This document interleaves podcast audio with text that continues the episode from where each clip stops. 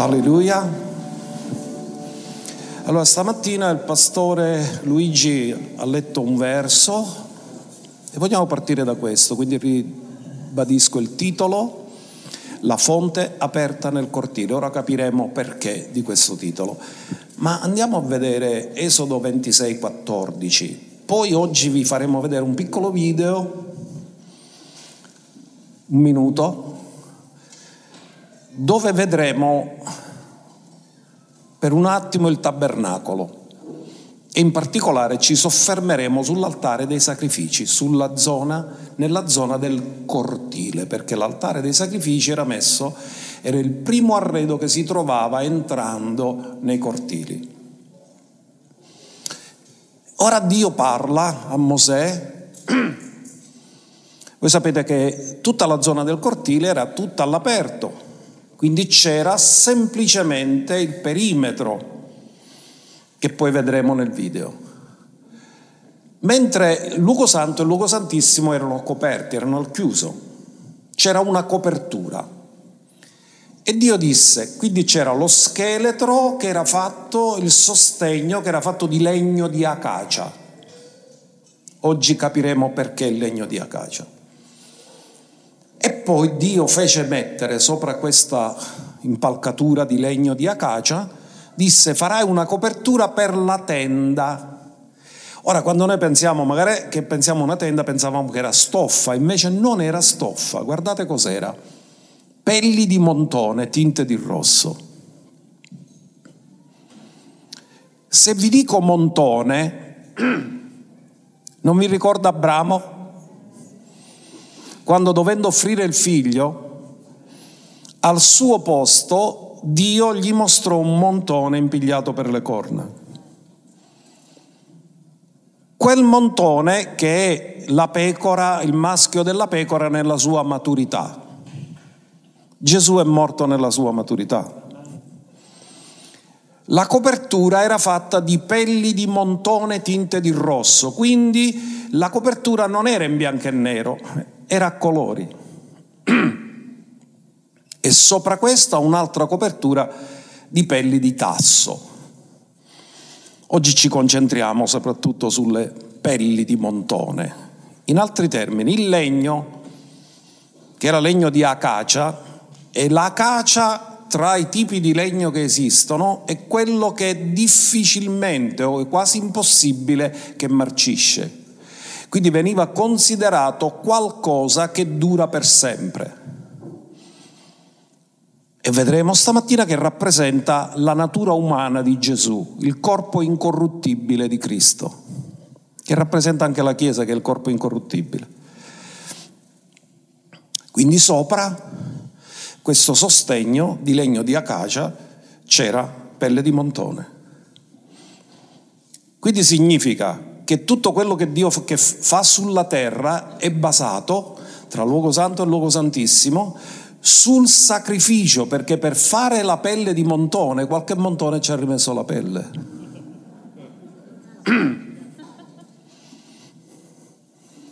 Quindi significa legno di acacia è la natura di Cristo, umana, e pelle di montone è il suo sacrificio. In altri termini, tu entri nel luogo santo e nel luogo santissimo solo attraverso di lui. Nessuno viene al Padre se non per mezzo di me. Ora andiamo ai versi di scrittura che ci hanno ispirato. Perché quando domenica scorsa io ho letto Salmo 65, verso 4, mi sono aperti dei film, dei file che lo Spirito Santo ha poi allargato durante la settimana. Proiettiamo questo verso perché è molto importante, perché dice beato l'uomo che tu scegli. Quanti di voi sapete che non siete voi che avete scelto lui, ma è lui che ha scelto voi? E vi siete chiesto come mai? Picchici, non mi sento migliore degli altri, è vero? Io pure gliel'ho detto, non lo so come mai tu mi hai scelto. Beato l'uomo che tu scegli e fai avvicinare a te, perché abiti nei tuoi cortili. Ora il salmista fa un'affermazione di questo genere, lo fai avvicinare per farlo dimorare, farlo abitare nei tuoi cortili. Noi, abitando nei tuoi cortili, saremo saziati dei beni della tua casa. Quanti di voi sapete che c'è abbondanza sempre nella casa di Dio? Nella casa di Dio c'è tutto quello che tu hai bisogno, sempre. Oggi c'è tutto quello che tu hai bisogno. E poi dice delle cose sante del tuo tempio, i beni della casa, provvidenza naturale. Le cose sante del tuo tempio, provvidenza spirituale. Ma vi voglio fare riflettere su una cosa. Questo salmo, chi l'ha scritto? Davide. Se andate a vederlo, c'è scritto Salmo di Davide. E come mai Davide parla del Tempio se poi l'ha costruito Salomone? Non c'era il Tempio quando lui ne ha parlato. Perché il Tempio l'ha costruito suo figlio. Quindi quando lui ha scritto il Salmo, il Tempio non c'era. Se ha parlato di qualcosa che non c'era, ha parlato profeticamente. Amen? Lui ha parlato profeticamente della Chiesa. Perché come vedremo Paolo cosa rivelò? Non sapete voi che siete il Tempio di Dio e che lo Spirito di Dio abita in voi? E ha parlato profeticamente di Gesù che avrebbe dato origine alla Chiesa. Quindi questo verso è un verso profetico perché Davide parla di qualcosa che ancora materialmente non c'era. Lui si adopera per dare tutto il progetto, i materiali al figlio, ma quando lui scrive non è stato fatto il Tempio, il Tempio è stato fatto dopo la sua morte. E lui parla dei cortili, parla del Tempio. E poi c'è un altro verso che ci fa riflettere molto perché tu lo leggi così e dici, ma perché? Perché ha detto questo? Salmo 84, verso 2. E questo verso è molto importante perché parla dell'intero essere dell'uomo. Guardate cosa dice. L'anima mia anela, significa desidera ardentemente. E si strugge, significa si consuma, si scioglie per i cortili dell'Eterno. Sembra una dichiarazione d'amore di un uomo innamorato che lo dice alla moglie, l'anima mia ti desidera fortemente e si consuma per averti. È il linguaggio di una persona innamorata. L'anima mia anela e si strugge perché cosa? Per i cortili dell'Eterno. Se tu lo vai a leggere così, dici, ma che cosa è questa cosa?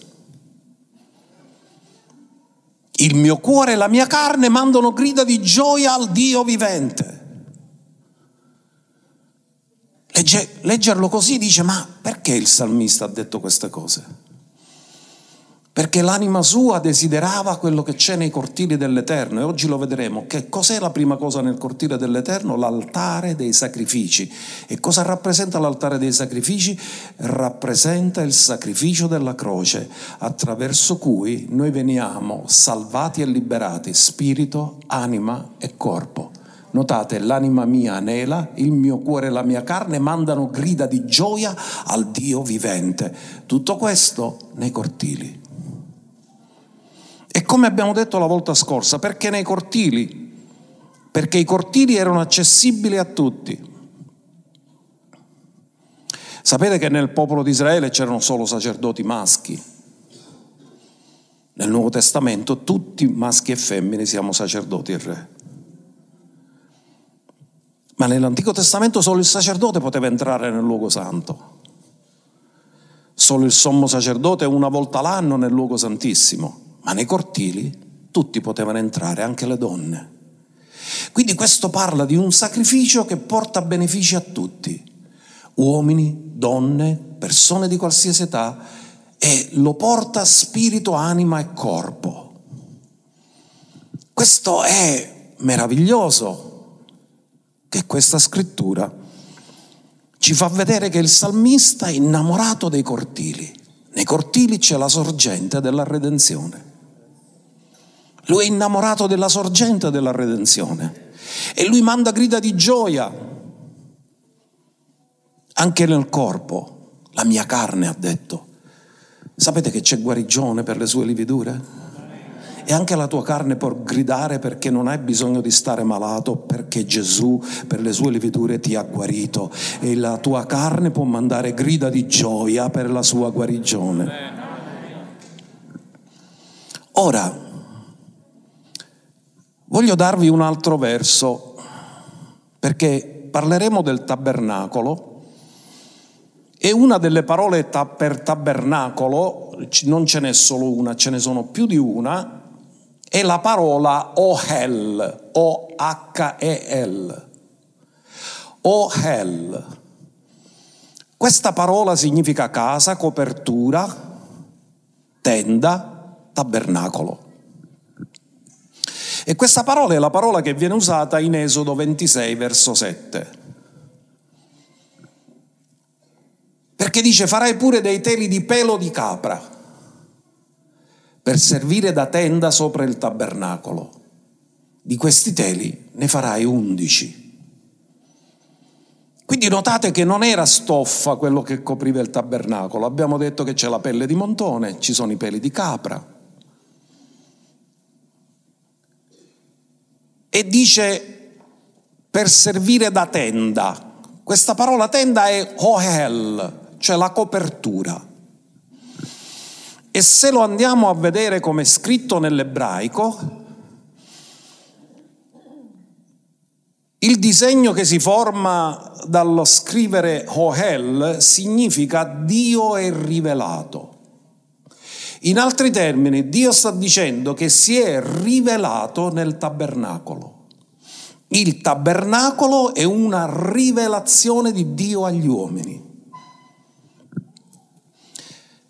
Quando abbiamo questa rivelazione di Dio agli uomini, allora dobbiamo stare attenti a tutto quello che c'è scritto perché voglio farvi comprendere una cosa, quando Dio parla, poiché Lui è perfetto, parla dall'alto della sua perfezione, ma parla a persone imperfette. Noi che siamo imperfetti, a volte non riusciamo a cogliere la sua perfezione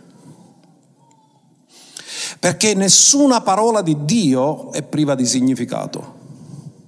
Tutto ha un significato perfetto. Quindi andiamo a vedere il significato perché il tabernacolo, come abbiamo detto, significa che Dio si è rivelato, quindi il tabernacolo di Mosè riceve, cioè mantiene, contiene la rivelazione di Dio stesso.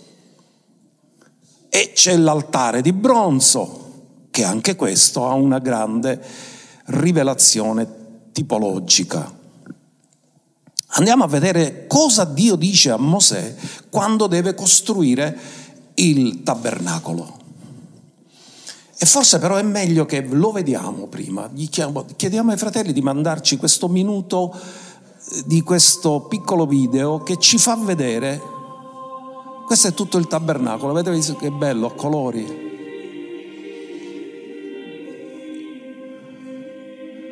Questa è l'entrata per entrarci nel tabernacolo, la prima porta che si chiamava la via e qui vedete l'altare subito dei sacrifici.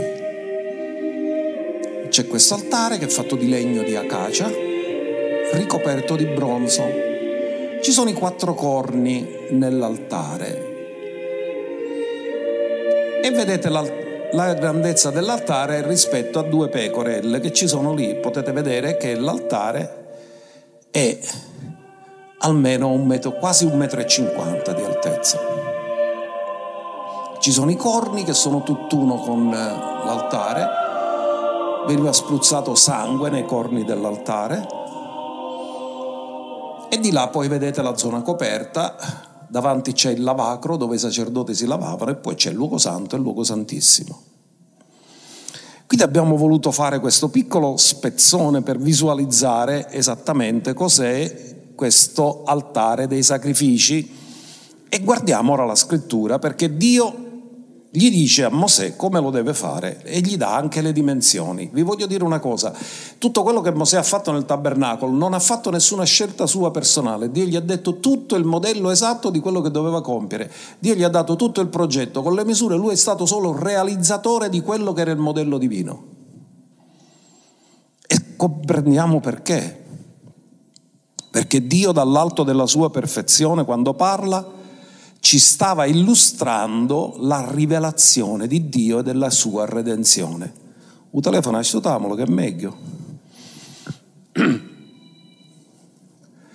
Allora, andiamo a Esodo 27, verso 1 e guarderemo i versi 1, 2 e 8.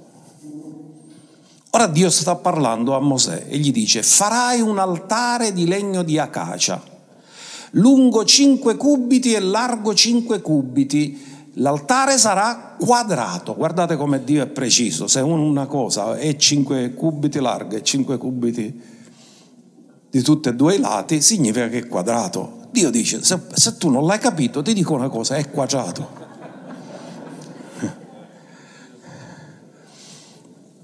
L'altare sarà quadrato e avrà 3 cubiti di altezza, quindi è 5 per 5 la larghezza, i lati del quadrato e l'altezza, avete visto dove c'erano le pecore, era 3 cubiti. Ora il cubito cos'era? Il cubito era la misura che va dal gomito alla punta del dito, più lungo. In media era circa 42 centimetri, poi ci sono chi giustamente che sono romieci che ce l'hanno più grande, il cubito, ma loro avevano fatto una media di circa 42 centimetri. Quindi dice, avrà tre cubiti di altezza, farai ai suoi quattro angoli dei corni che formeranno un tutt'uno con esso e lo rivestirai di bronzo. Cos'è il bronzo? È una lega, è fatto da rame con stagno. Vi ricordate che c'era in stagnatara che usavano lo stagno per saldare? Il bronzo era fatto da questa lega che non arrugginisce, che è molto dura e che tollera perfettamente il fuoco, perché è chiaro che nell'altare si accende il fuoco, si offrono i sacrifici, quindi il legno di acacia, se tu lo facevi sul legno, si bruciava pure. Quindi Dio ha detto, tu lo rivestirai tutto di bronzo e così potrai offrire lì i sacrifici in questo altare. E poi nel verso 8 dice, lo farai di tavole e vuoto internamente, dovrà essere fatto come ti è stato mostrato sul monte. Quindi Dio cosa ha fatto? Ha preso Mosè, l'ha portato sul monte, gli ha fatto vedere tutto il modello del tabernacolo. Poi scopriremo che quel modello era un modello che Dio ha preso dal cielo, che c'è un vero tabernacolo lì. Questo era solo figura e ombra del vero tabernacolo. Gli ha fatto vedere tutto, poi gli ha dato pure le istruzioni per le misure e Mosè l'ha costruito. Ha fatto tutto esattamente come Dio gli aveva comandato e alla fine di tutto, quando tutto fu terminato, Dio fece scendere la nuvola della gloria come timbro della perfezione che Mosè aveva fatto esattamente come Dio gli aveva comandato. Ora andiamo a capire che significa. Perché poiché Dio parla dalla sua perfezione, ogni cosa che lui dice e che fa ha sempre un significato, sempre. Che noi lo comprendiamo o non lo comprendiamo, ce l'ha sempre. Che significa il bronzo nella mente ebraica? Bronzo rappresenta il giudizio di Dio contro il peccato, perché ci passa il fuoco e il fuoco deve purificare. Quindi non ci sarebbe mai stato un altare dei sacrifici se non ci fosse stato Genesi 3, cioè la caduta dell'uomo. Quindi l'altare dei sacrifici stava a identificare il fatto che Dio non può tollerare il peccato e lo deve giudicare. E il legno di acacia è la rappresentazione dell'umanità incorruttibile di Cristo. Quindi l'altare dei sacrifici già ci parla di Cristo, perché è un legno incorruttibile e lui stesso ha detto se hanno fatto questo al legno verde cosa succederà al legno secco?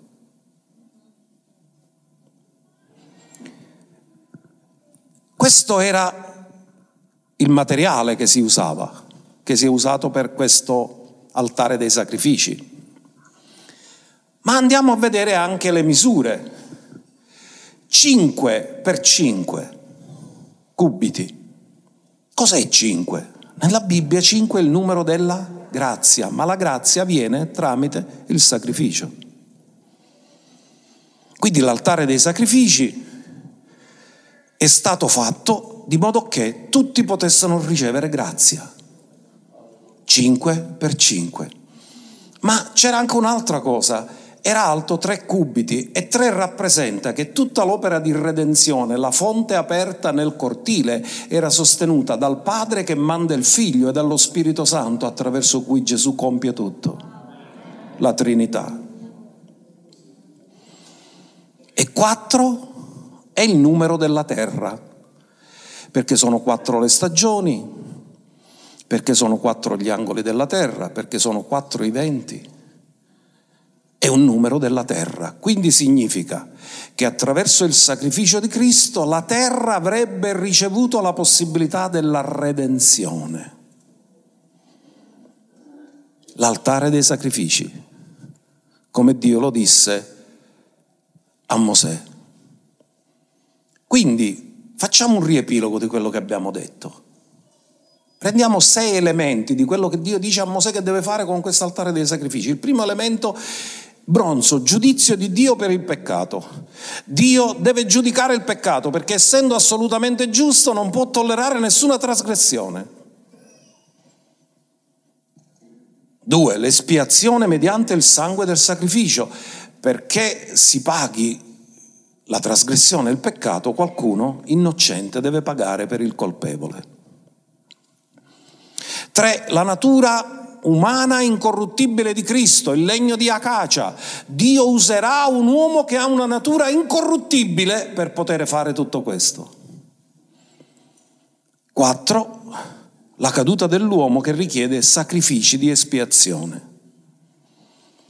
Cinque, l'intera deità, Padre, Figlio e Spirito Santo, i tre cubiti che sostengono l'altezza dell'altare e poi i quattro corni, tutta la terra. Quindi l'altare dei sacrifici serve per tutta la terra. Come i cortili tutti potevano entrare nel cortile, l'altare dei sacrifici che aveva quattro corni, che significa che vanno, quel messaggio deve arrivare a tutti i quattro angoli della terra, serve per salvare l'umanità, l'umanità intera. Che significa la parola altare? La parola altare significa luogo di macellazione, luogo alto, luogo elevato, luogo innalzato. E tu dici, ma tutto questo è un, una tipologia di Cristo. E di fatti Gesù ce ne dà la conferma. Guardate cosa dice di se stesso. E lo dice in Giovanni 3,14 e poi in Giovanni 13, 12,32 e 12,33. Andiamo a vedere Giovanni 3,14 e vi chiedo di notare il termine che Gesù usa, è come Mosè innalzò, altare che significa qualcosa di innalzato. E come Mosè innalzò il serpente nel deserto, così bisogna che il figlio dell'uomo sia... In altri termini, Gesù sta dicendo, l'altare sono io. Giovanni 12, 32 e 33. E io, quando sarò innalzato dalla... Lui si è alzato sopra la terra ed era sospeso tra terra e cielo per redimere la terra.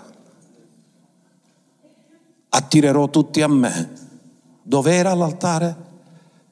Dei sacrifici? Nel cortile. Nel cortile chi potevano andare? Tutti. Perché lui muore? per attirare tutti a Lui. Verso 33, per evitare che non l'abbiamo capito, dice, diceva questo per indicare di quale morte egli doveva morire. Quindi l'altare dei sacrifici rappresenta l'unico sacrificio che Gesù ha compiuto in sostituzione di quei sacrifici che erano solo figure ombra dell'unico sacrificio. Ma Dio stava preparando la loro mente, la loro mentalità all'espiazione di Cristo. E ogni giorno facevano sacrifici, ma non hanno capito perché lo facevano. Solo alcuni l'hanno capito. Quindi la nostra attenzione è su questo altare. Perché è stato necessario? Abbiamo detto perché se non ci fosse stata la caduta non ci sarebbe stato bisogno di espiazione, se non ci fosse stato peccato non c'era bisogno di espiazione, non c'era bisogno di sacrificio, non c'era bisogno di altare. Ora, i sacrifici c'erano già prima che Dio facesse fare il tabernacolo e il tempio. Perché se vi ricordate Giobbe, che è il primo libro della Bibbia cronologicamente, non è Genesi, è Giobbe.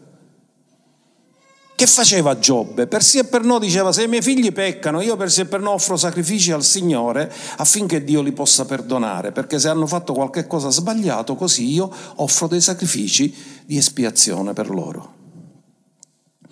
Giobbe lo faceva, Abramo l'ha fatto. Quando arrivò nella terra di Canaan, la prima cosa che fece costruì un altare e invocò il nome dell'Eterno. Quindi era una cosa che facevano, ma ora Dio rivela a Mosè qualcosa di molto complesso, perché in realtà i sacrifici che offrono possono essere di cinque tipi.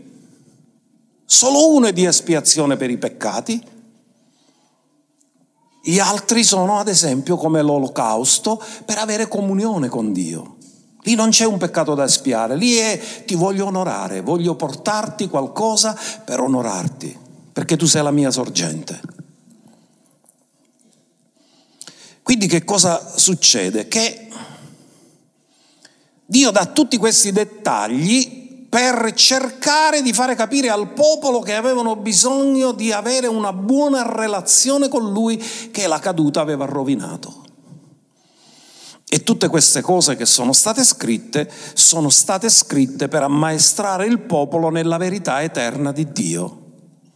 E lo troviamo visto che il tabernacolo è un tipo di Cristo e della Chiesa, visto che l'altare dei sacrifici è un tipo di Cristo, allora dobbiamo cercare di capire quali sono i significati più profondi, perché Dio ci sta parlando dei suoi piani eterni, il tabernacolo è Dio rivelato. Guardiamo prima 2 Timoteo 3:16. Perché dice che tutta la scrittura, quindi anche l'Antico Testamento, perché vedete che c'è parecchio che Dio ha fatto scrivere riguardo a tutto il tabernacolo, ci sono un sacco di capitoli, perché uno può pensare, ma perché tutti questi particolari? Perché Dio ci stava rivelando il suo piano di redenzione. Tutta la scrittura è divinamente ispirata, è utile a insegnare a convincere, a correggere, a istruire nella giustizia. Quindi tutta la scrittura ci è stata data perché noi potessimo giungere alla giustizia della fede, perché il giusto vivrà per fede. Quindi Dio stava rivelando il mezzo come tutti gli uomini possono essere giustificati e possono vivere per fede. Ci sono anche altri versi, ma ne leggo solo un altro perché la testimonianza di due è verace. Romani 15, verso 4. Difatti dice tutta la... questo l'abbiamo letto, 15, 4. Infatti tutte le cose che furono scritte in passato furono scritte per nostro ammaestramento affinché mediante la perseveranza e la consolazione delle scritture noi riteniamo la speranza. Quindi tutto quello che Dio ha scritto è per nutrire fortificare la nostra speranza, poiché quello che viviamo non è definitivo ma è transitorio, noi dobbiamo mantenere viva sempre la nostra speranza, perché questi sono i pensieri che io ho per voi, pensieri di pace e non di male, per darvi un futuro e una speranza. Quindi l'altare dei sacrifici serviva a dare speranza che ci sarebbe stata una piena redenzione, perché dovevano offrire sacrifici continuamente, continuamente, continuamente. Però Dio diceva un giorno ce ne sarà uno che sarà l'ultimo sacrificio, la fonte si aprirà e non si chiuderà mai più. Quindi Gesù viene e adempie tutto ciò che tipologicamente era stato scritto da Mosè per il tabernacolo, per l'altare. Lui adempie quello che Mosè ha detto, perché ha parlato da parte di Dio, adempie tutte le metafore del tabernacolo, adempie l'altare dei sacrifici. Ecco perché il salmista sta desiderando fortemente, sta bramando, sta anelando, si sta struggendo per i cortili dell'Eterno, perché lì c'è la fonte di ogni speranza. Ora andiamo a vedere l'epistola agli ebrei, perché l'Epistola agli Ebrei cosa ci dice? Dio per il futuro ha qualcosa così grande, ma siccome Dio è un maestro e un insegnante meraviglioso, prima vi, dà, vi fa vedere le fotografie, poi vi fa vedere la persona. Ma perché vi fa vedere la fotografia prima? Così che quando arriva la persona giusta la riconoscete. Ebrei 8 verso 1. Ora il punto essenziale delle cose che stiamo dicendo è questo, noi abbiamo un sommo sacerdote così grande che si è posto a sedere alla destra del trono della maestà dei cieli. E guardate cosa dice, ministro del santuario e del vero tabernacolo che ha eretto il Signore, non un uomo. Il tabernacolo sulla terra l'hanno fatto gli uomini. Il modello è divino, ma la manutenzione e la manodopera è umana. Ma c'è un tabernacolo che non è stato fatto con mano d'uomo ed è nei cieli, il vero tabernacolo. Quindi quello sulla terra era una copia. È come quando tu ti danno il modellino della macchina che comprerai. Il modellino ti dice esattamente com'è la macchina, come sarà, non ti ci può mettere i rincia.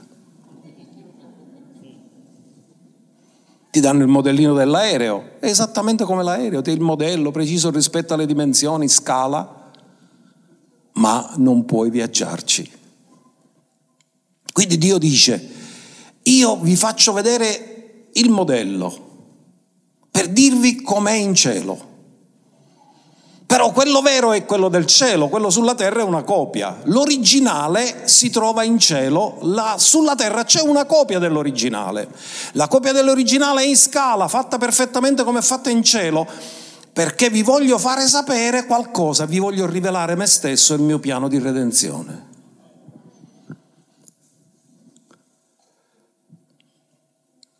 Guardate cosa dice il verso 4. Ora, se egli fosse sulla terra, non sarebbe neppure sacerdote, perché vi sono già i sacerdoti che offrono i doni secondo la legge. E i sacerdoti che offrivano i doni secondo la legge erano tutti leviti, della tribù di Levi. Gesù non era della tribù di Levi, era della tribù di Giuda. Difatti il suo sacerdozio non è un sacerdozio levitico, è un sacerdozio secondo l'ordine di Melchisedec, i quali servono di esempio ed ombra delle cose celesti a che cosa serviva il tabernacolo? Esempio ed ombra delle cose celesti. È una fotografia delle cose celesti, ma non è la realtà celeste. È qualcosa che ti insegna sulla realtà celeste, ma non è la realtà celeste.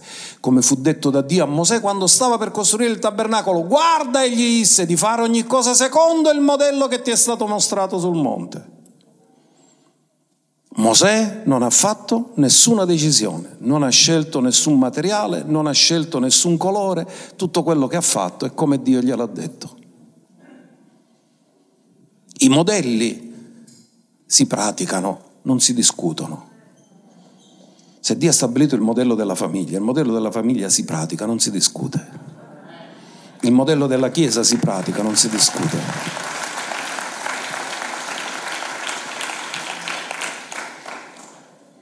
Ora il verso 7 dice che il patto nuovo, perché quello era fatto con gli animali il patto, col sangue degli animali, ma il nuovo patto è fatto col sangue del figlio. E dice che se il patto di prima fosse stato senza difetto, era bello, era la fotografia, ma non c'era la realtà. Il sangue degli animali copriva i peccati, non li lavava. Se avesse avuto la capacità di lavare tutti i peccati non ci sarebbe stato bisogno di un altro sacrificio, ma quello era solo una figura per fare capire che l'uomo aveva bisogno di essere lavato, di essere purificato, di essere liberato dalla natura di peccato. Se quel primo patto fosse stato senza difetto, non sarebbe stato necessario stabilirne un altro, ma se ne è stato stabilito un altro è perché quel patto ha annunciato le cose migliori che stavano per arrivare. Ebrei 10 dal verso 1 continua a farci capire ancora di più queste cose. La legge infatti avendo solo l'ombra dei beni futuri e non la realtà stessa delle cose. Quindi dice la legge aveva l'ombra, mentre lui Gesù è la realtà. Nessuno si vorrebbe sposare con un'ombra. Ognuno si vuole sposare con una persona reale. Nessuno si vorrebbe sposare con una fotografia. E dice, ma allora la fotografia perché me la mandano? Per farti riconoscere la persona. Perché anche se uno non l'hai mai incontrato, se l'hai visto in fotografia e la gira a pigliare all'aeroporto, quando viene all'aeroporto, chi è? Ho visto una fotografia. Ma deve andare a incontrare la persona reale. Quindi la fotografia ti serve per conoscere la persona reale. La fotografia ti serve per poter riconoscere, non sbagliare, non sbagliarlo per un'altra persona. Quindi la figura e l'ombra serviva Aveva l'ombra dei beni futuri, non la realtà stessa delle cose. Non può mai rendere perfetti quelli che si accostano a Dio con gli stessi sacrifici che vengono offerti continuamente, anno dopo anno. Dice giustamente, se questi sacrifici funzionavano, perché si dovevano offrire continuamente? Il fatto che si offrono continuamente significa che non funzionano, hanno raggiunto lo scopo, perché se avessero raggiunto lo scopo ne bastava solo uno sacrificio. Quindi puntavano all'unico sacrificio il sacrificio della croce. Quindi Dio ci sta dicendo, vi mando la foto del tabernacolo, lì vi rivelo il mio piano di redenzione, ma quello è solo una figura e un'ombra di quello che si realizzerà. Un giorno verrà mio figlio, morirà sulla croce, sarà innalzato e lui è la fonte da cui tutti potete attingere. E come lui ha detto, quando io sarò innalzato, attirerò tutti a me. Ora Dio fece tutto questo gran lavoro per insegnare loro tutte queste cose. E guardate, la legge di cui il tabernacolo fa parte, perché è stata data? Non è lo scopo finale la legge. Dio non è Dio di ogni legge, Dio è Dio di ogni grazia, 5 per 5.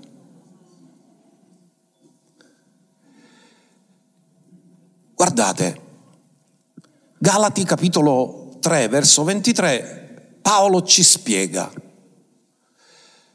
Ora, prima che venisse la fede, noi eravamo custoditi sotto la legge, quindi la legge faceva da custode, li custodiva, come dire, prima che tu incontri la realtà, ti faccio vedere la fotografia, così non la sbagli. Come rinchiusi in attesa della fede che doveva essere rivelata.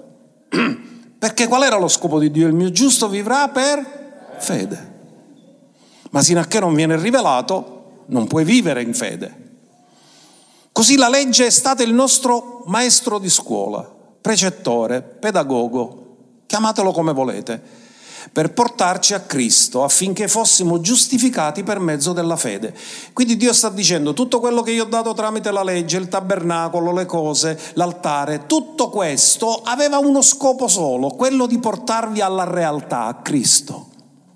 Quella era ombra, era figura, era un tipo di Cristo, ma la realtà è in Cristo. Quello era un'immagine, ma voi avete bisogno di avere un incontro con la realtà. Non avete bisogno di immagini solamente, avete bisogno della realtà. L'immagine ti serve per non scambiare la realtà e non conoscerla, non capirla che è quella la realtà, ma la, quello che tu hai bisogno non è un'immagine, è, una, è la realtà. E la realtà è Cristo. Il verso 24 dice così la legge essendo non stata nostro precettore per portarci a Cristo affinché fossimo giustificati per mezzo della fede. Quindi tutti quelli che offrivano sacrificio venivano perdonati, i peccati venivano coperti, ma non erano giustificati, cioè mai sono stati dichiarati giusti. Il giusto vivrà per fede, ma prima deve diventare giusto. E giusto si diventa tramite il sacrificio della croce. Lui è morto per i nostri peccati ed è risuscitato per la nostra giustificazione. Ma venuta la fede, non siamo più sotto il maestro di scuola. Ti piglio diploma e ti saluto come maestro. Passi a un'altra classe, avrai altri insegnanti. Ma quello là diventerà un bellissimo ricordo del maestro di scuola che ti ha insegnato a leggere e scrivere, ma non rimarrai per tutta la vita nella scuola elementare. Perché il maestro ti è servito per prepararti a incontrare personalmente Cristo Gesù, il Signore.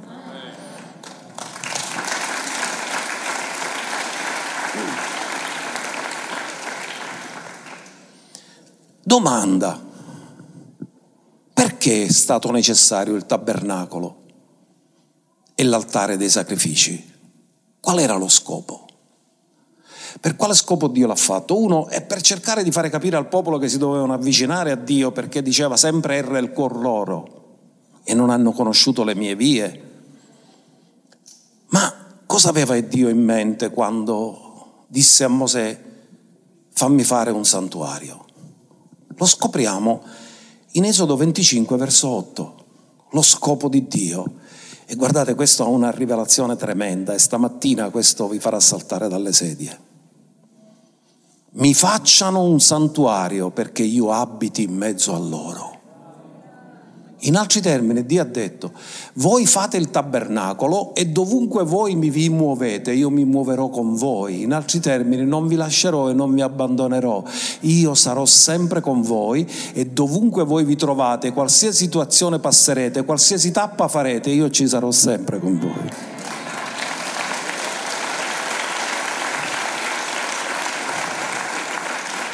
Qualsiasi situazione stai passando, io sono lì. E tu scoprirai che io sono lì. Scoprirai che manca l'acqua e scoprirai che io sono lì e la farò uscire dalla roccia. Scoprirai che hai fame e io farò venire fuori la manna dal cielo, aprirò il cielo e ti nutrirò. Scoprirai, sei malato e io farò innalzare il serpente e chiunque lo guarderà sarà guarito. Io ti dimostrerò che sono lì e che voi non è che vi ho fatto uscire dall'Egitto e ho detto arrivederci alla terra promessa, no, ho viaggiato con voi in tutto questo tempo del deserto. Fammi fare un santuario affinché io abiti in mezzo a loro. E ci sono altri due versi che lo testimoniano questo, Esodo 29, 44 e 45, perché questo è lo scopo di Dio, portarci a una relazione personale con la sua presenza. Così santificherò la tenda di convegno e l'altare. Che cosa? L'altare.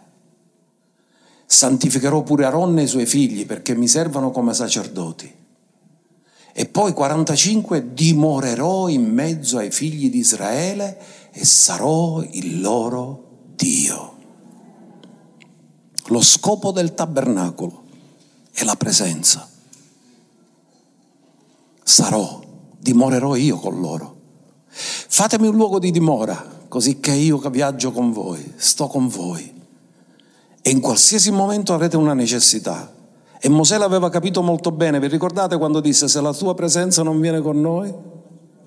Non ci fare partire. Tu ci hai fatto costruire il tabernacolo per venire sempre con noi. Ora mi dici che non vuoi venire più, mi mandi un angelo. No, no, no, io non mi muovo di qua se tu non vieni. E siccome Dio aveva detto io camminerò con voi, detto, ha detto a Mosè, la mia presenza verrà con te, io ti darò riposo. Perché era lo scopo e l'intenzione.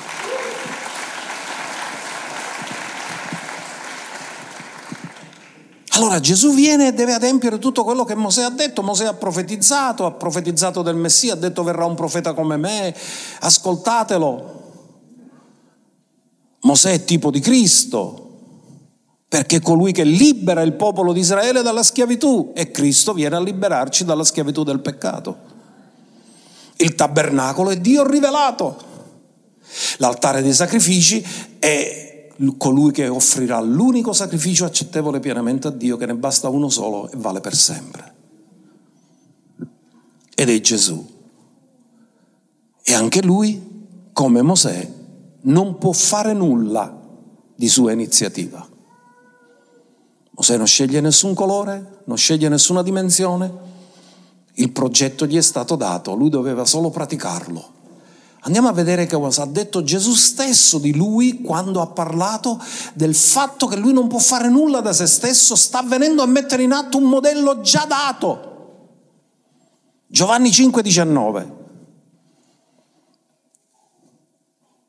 Allora Gesù rispose e disse loro, in verità, in verità vi dico che il figlio non può far nulla da se stesso se non quello che vede fare dal padre.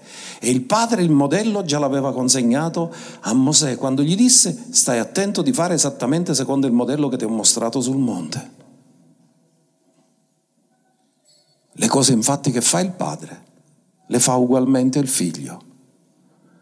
Gesù disse, io sono venuto qui per adempiere un modello perfettamente divino, già rivelato.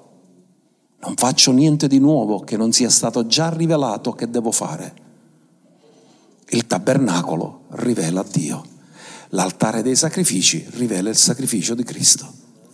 E lui non deve aggiungere nulla, lui deve fare esattamente come gli è stato detto.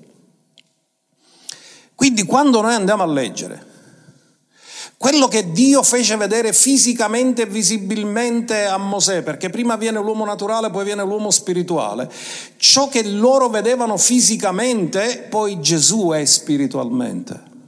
Lui è il tabernacolo, lui è l'altare dei sacrifici, lui è il sangue che è versato degli animali. Tutte le cose parlano di lui. Erano fotografie per dire quando verrà, non lo sbagliate, è lui. Non vi attaccate all'ombra e alle figure, c'è la realtà. È a lui che vi dovete legare, alla realtà stessa delle cose. E quando andiamo a leggere il Salmo, saremo saziati delle cose sante del tuo Tempio. Abbiamo detto Davide sapeva che il Tempio non c'era, ma Paolo ci rivela che il Tempio, di quale Tempio stava parlando? E ce lo rivela in 1 Corinzi 3:16 e parla di noi, oggi che abbiamo creduto in quell'unico sacrificio. Non sapete voi che siete il Tempio di Dio? e che lo Spirito di Dio abita in voi. Ora guardate, Dio dimorava nel luogo santissimo e si muoveva insieme con loro, ogni tappa loro smontavano, quindi Dio prima dimorava in un luogo dove c'era il tabernacolo, poi dimorava nell'altro luogo dove si fermavano e c'era l'altra tappa. In altri termini Dio camminava con loro. Non è la stessa cosa dello Spirito Santo che è venuto in un tempio mobile e non immobile, perché il tempio di pietra non si poteva montare e smontare, ma il tempio fatto di carne cammina, si muove come la tenda e la tenda si muoveva e Dio si muoveva con loro e lo Spirito Santo è venuto a dimorare in un tempio che cammina, che si muove e quel tempio siamo noi.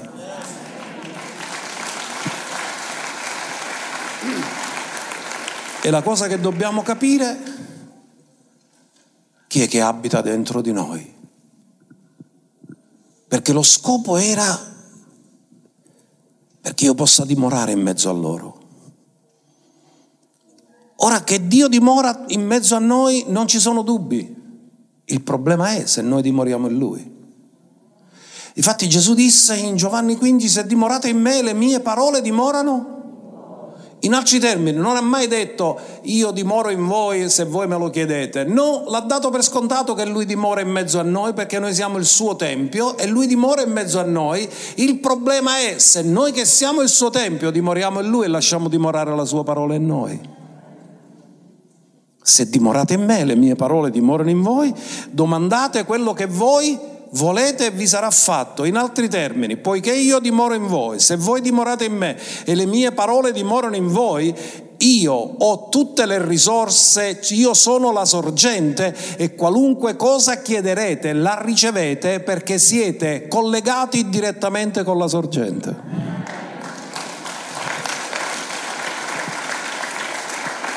Se dimorate in me e le mie parole dimorano in voi, domandate quello che voi e vi sarà, in altri termini, piena soddisfazione. Tu sei collegato alla sorgente, saziato dei beni della casa, saziato delle cose sante del Tempio. Andiamo alla conclusione. La fonte, l'altare dei sacrifici nel cortile, fonte aperta nel cortile, realizzata nel nuovo patto. Ciò che era figura e ombra ora è la realtà che è venuta. Efesi 1.7. Efesi parla dell'opera del Padre, l'opera del Figlio e l'opera dello Spirito Santo. Perché se voi ci fate caso, all'Epistola agli Efesi comincia benedetto sia Dio e Padre del Signore nostro Gesù Cristo. Poi parla di Cristo e poi parla del sigillo dello Spirito Santo. Parla di tutte e tre le cose che ci sono nell'altare dei sacrifici. Il tre, il Padre, il Figlio, lo Spirito Santo in cui abbiamo, in cui in Cristo abbiamo la redenzione, la fonte, per mezzo del suo sangue, l'altare dei sacrifici realizzato per il perdono dei peccati, secondo 5 per 5, la ricchezza della sua grazia. Non è solo 5, che sarebbe già grazia, ma è 5 per 5, significa ricchezza della grazia Grazia e maggiore grazia. In altri termini, attraverso quel sacrificio, la grazia è estesa a tutti gli uomini perché tutti hanno peccato e sono privi della gloria di Dio, ma tutti sono giustificati per il suo sacrificio.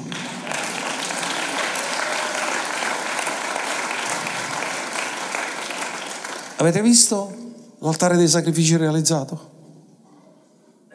5 per 5. Lo farai 5 per 5 lo farai quadrato. Quadrato è la figura perfetta, perché da qualsiasi parte lo guardi è sempre uguale. Tutti e quattro i lati sono uguali. Tutti i quattro corni erano per la redenzione dell'umanità, i quattro angoli della terra. Ora andiamo a vedere gli altri due versi, Colossesi 1, 13 e 14, che dice la stessa cosa poiché egli ci ha riscossi dalla potestà delle tenebre. Fermati un attimo, quando è che l'uomo è diventato sotto il potere delle tenebre? Genesi 3, con la caduta. Satana si è fregato l'uomo e Dio ha detto, non è tuo, è mio. Te lo sei preso illegalmente, farò di tutto per riprenderlo. E cosa ha fatto? Ci ha riscossi dalla potestà delle tenebre e ci ha trasportati di nuovo nel regno del suo amato figlio ci ha riscattati a prezzo di sangue. Gesù ha avuto una conversazione con Satana e ha detto io li ricomprerò di nuovo. Qual è il prezzo? E Satana gli ha detto la tua vita, affare fatto, darò la mia vita.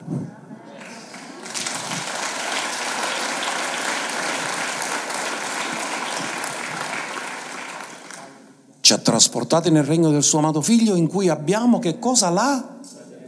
La fonte è aperta, la fonte nel cortile è aperta. La redenzione per mezzo del suo sangue e il perdono dei peccati secondo le ricchezze della sua grazia. L'altare dei sacrifici si è realizzato appieno. Ecco perché Dio gli disse, stai attento di fare esattamente secondo il modello che io ti ho mostrato sul monte il nostro Re ha adempiuto esattamente il piano che Dio aveva progettato, che aveva rivelato e che ci ha portati a essere riscossi dalla potestà delle tenebre e trasportati nel regno del suo amato figlio. E ora noi siamo il suo tempio, lui vive dentro di noi e la cosa che serve è che noi facciamo manifestare colui che vive in noi al mondo che ancora non lo conosce, che non conosce questo meraviglioso, prezioso messaggio. Tutta la gloria, l'onore e il ringraziamento a Dio.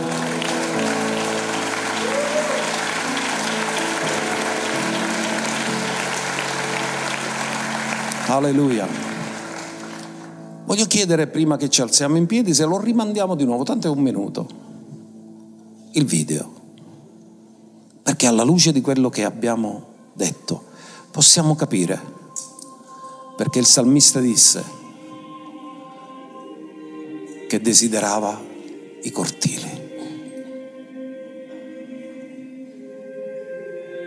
Entrate nelle sue porte con ringraziamento e nei suoi cortili con lode celebratelo e benedite il suo nome. L'altare dei sacrifici, il nostro Signore che ha versato il suo sangue per noi, per redimere le quattro estremità della terra, tutta la terra, il sangue innocente, non di animali, non sangue di becchi né sangue di capri ma il sangue di Cristo, il suo prezioso sangue, ha pagato il prezzo del riscatto per ognuno di noi. Non c'è remissione di peccato senza spargimento di sangue e lui ha versato il suo sangue per noi.